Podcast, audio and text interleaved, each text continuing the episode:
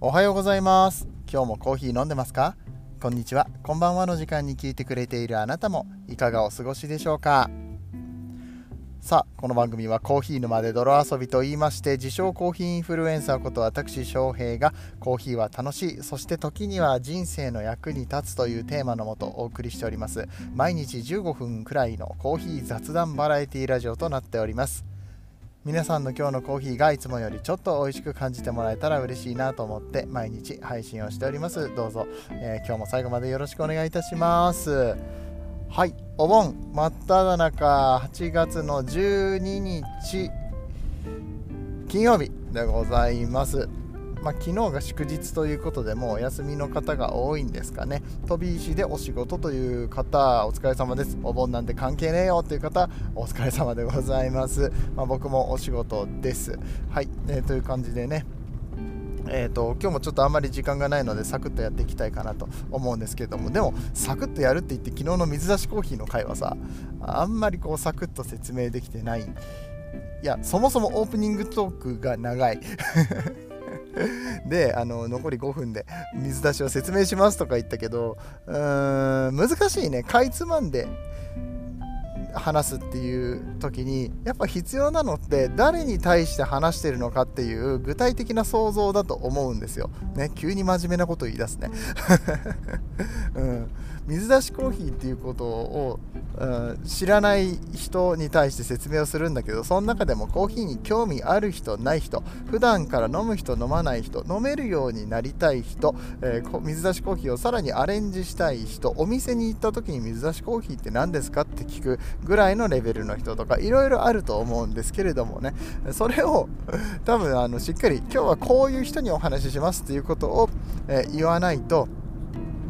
えーまあ、あんまりこうバシッとした発信ができないのかな、まあ、毎日やってるからね、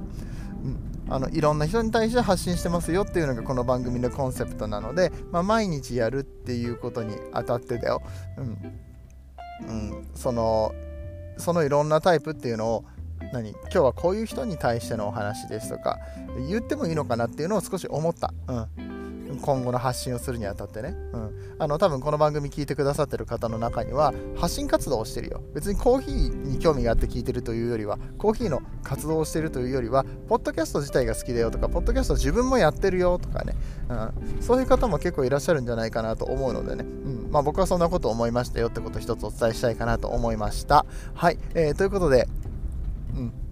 まあ、そうやってねいろんな発信をしていくという中で、まあ、僕最近すごく応援してもらってまして、はい。えー、昨日も話しましたけれども Voicy という、えー、音声プラットフォームでね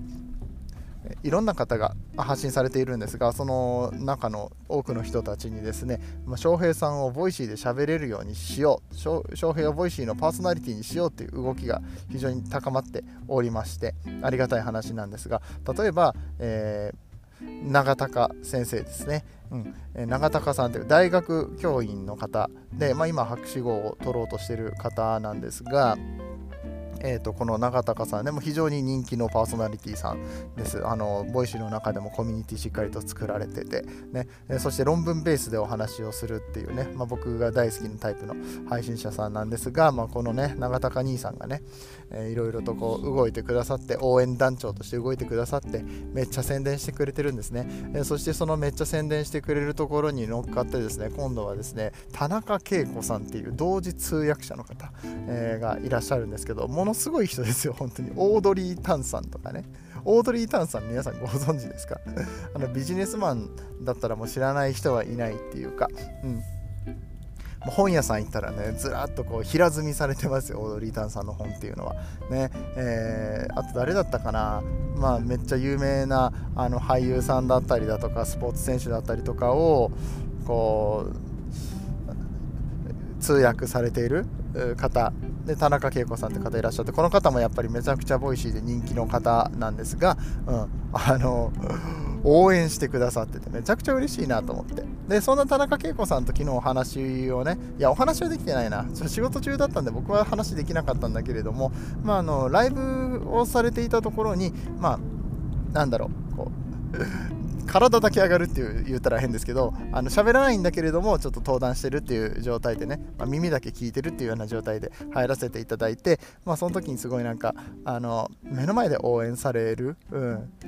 もう自分の隣でずっとその応援僕のいいところとかを喋ってくださるみたいな感じでねものすごくあの気持ちいいしありがたいみたいな状況があったんだけれども、まあ、その中でねシンタロータリーさんっていう方があの上がってきてくださって、うん、この話長えな。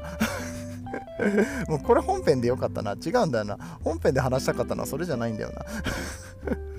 ここから本編入っていきますよ。そう、慎太郎タリーさんが、まあ、ちょっと応援してくれた中で、あの、一つおっしゃったことっていうのが、僕の中ではものすごく、あの、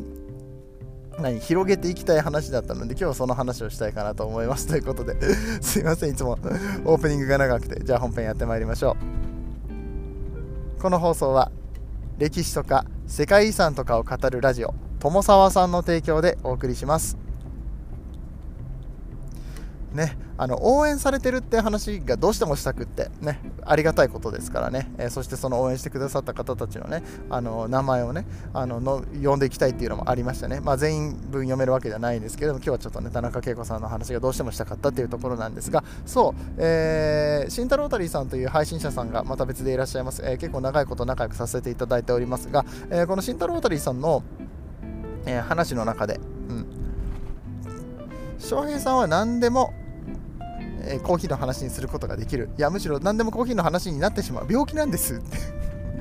否定はしませんけど、うん。まあ、コーヒーに対する愛が深すぎると、ね、何でもコーヒーにつなげちゃう。で逆にコーヒーの話から別のところに展開していくことができる、まあ、そういう雑学力雑談力も持ってますよっていうことでね、あのー、褒めていただいてありがとうございます、はい。えー、でねそんな中でね例えばって出てきた話があるんです例えばレモンっていうものがあったとしてレモンからコーヒーの話広げられますよねって言われたのね。楽勝ですよね。うん。レモンからコーヒーの話なんて多分ちょっとコーヒー好きな人だったら楽勝で話広げられると思うんです、まあ、まずは、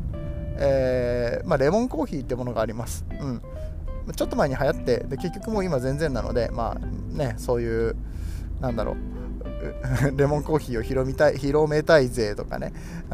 うん、そういうペットボトルのコーヒーとかにもなりましたけどレモンコーヒー出ましたけど、まあ、そういうのがしたいぜの策略というかちょっと流行らせようとしたみたいなねバズらせようとしたみたいなところはあるのかなと思うんですけれどもその話がまずできますね。でもう一つはテロワール。テロワールっていうかフレーバーか。フレーバーの話になるね。であのー、まあ、コーヒーには柑橘のフレーバーっていうのが結構あってうんまあ、よくあるんですね、柑橘フレーバーっていうのはね。まあ、特に例えばエチオピアとか、えー、ウォッシュドみたいな。ウォッシュドのコーヒーなんかはね、あのレモンフレーバー、オレンジフレーバー、もしくはグレープフルーツ。グレープフルーツはね、あのあれですね、あそこですね、ケニアとかの場合が多いですね。うんまあ、そういったあの柑橘系のフレーバーっていうのがあるよっていう話がまずできますよね、次はね。うん、そして、そこからさらに派生して、まあ、だから僕の中ではもう楽勝じゃんレモンって言ったらこれ言っといたら鉄板でしょっていうのがあるんですけれどもあれおかしいな。僕はなんでこのレモンの味がするかっていうことについてもっと説明したいぞっていうか知りたいぞってなって知識欲ですね。うん。僕これちゃんと知らないんじゃないかなって思ったことがあってあこういう質問きっかけでさらに深く考える考察する機会がもらえるっていうのはすごくいいことだなって思ったんです、でこのレモンといえばクエン酸なんですがクエン酸まあリンゴ酸シュウ酸、えー、酢酸とかね乳酸とかね、まあ、そういうのがあのコーヒーの中には含まれるよという話。だからあのレモンっぽいな柑橘っぽいなっていう風に感じることがあればクエン酸が入ってることが、まあ、ほとんどだと思うんです。逆になんかリンゴっぽいとかなんか丸みのある優しい甘みがとかいう風になってくるとあの今度はあのリンゴさんのことがありますね。ストーンフルーツ系のあのフレーバーがとかいう話をしますけれども。そう、えー、まあとにかくそのクエン酸というものが含まれるわけです。じゃあこのクエン酸はコーヒー豆の生産の、まあ、コーヒー豆が育っていくうちのどのタイミングでどのようにして作られるのか。生物学とか。あと化学ですね。この香りっていうのはクエン酸っていうのはどういう化学記号で表すことができるのか。僕知らないなって思ったんですね、うん、知ってて何の役にも立たないと思うんだけれどもだけれども知りたいと思って。いやこれはだからこの質問くれた慎太郎ダリさんありがとうございますですよ。まあ図らずともだと思うんですけれども。そうか僕はレモンって言われた時にでレモンとオレンジとライムと、えー、他の柑橘系の違いを説明できないし、えー、そしてこのクエン酸として感じるものなのかもしくはその糖度的なものね甘みがもうちょっとこう重なって感じた時にあのみかんっぽいって感じるのかとかね焼きみかんって感じる時はなんで焼きみかんなのかとかね説明できないなって思ったんですよ。焼きみかんって感じるのはおそらくはあの、焙煎の仕方によってね結構このえ、ー、とメイラード反応とかあ言いますけど焦げの部分、まあ、焦げちゃいないんだけれどもそうやってあの、糖分がねあの少しこう火に火が入ることによってキャラメルカラメル化しますよね、うん、これをね、えー、言いますけれども えそういうのの味とか、えー、香りの感覚っていうものが重なって焼きみかんっぽくなったりとかするわけでしょ多分ね、うん、そうここら辺もだから詳しく調べたいなって思って。えこういうことってどこで勉強できるんだろうって思ってさ、まあ、フレーバーについてはあのその Q グレーダーとかねそういう資格があったりとかフレーバーについての、えー、勉強っていうのができるんですけどもう一つそのもう一つねテロワールっていうのがあるからテロワールっていうのはその土地の味ね。じゃあ土地の味っていうのはその土の中にどういうミネラル分があって、えー、コーヒー豆がどのタイミングでどういうふうに成長の過程で、えー、吸い上げるとあのこのこの成分を吸い上げるとこういう味になりやすいとかあるんですよ。実際。すごくないですか？コーヒーって。ね。でも僕まだそこのとこ詳しく知らないなってちょっと思っちゃった。どうでしょう？この僕の感覚お分かりいただけますでしょうかね。うん。ほら土地によってもさえさっきもケニアだったらグレープフルーツっぽい味がする。じゃあグレープフルーツなんでその味がするの？まずこれはあの答えがあるんですけどあの何だったかちょっとうろ覚えなので今日は言いませんけど。明日話そうかな、じゃあ。うん、ちょっとその辺調べて話したいなとか。じゃあみかんの場合はレモンと何が違うのかとかさ。うん、同じレモンっぽい感じでも甘みが感じたりとか、酸っぱみが、えー、先に感じたりとかするのは、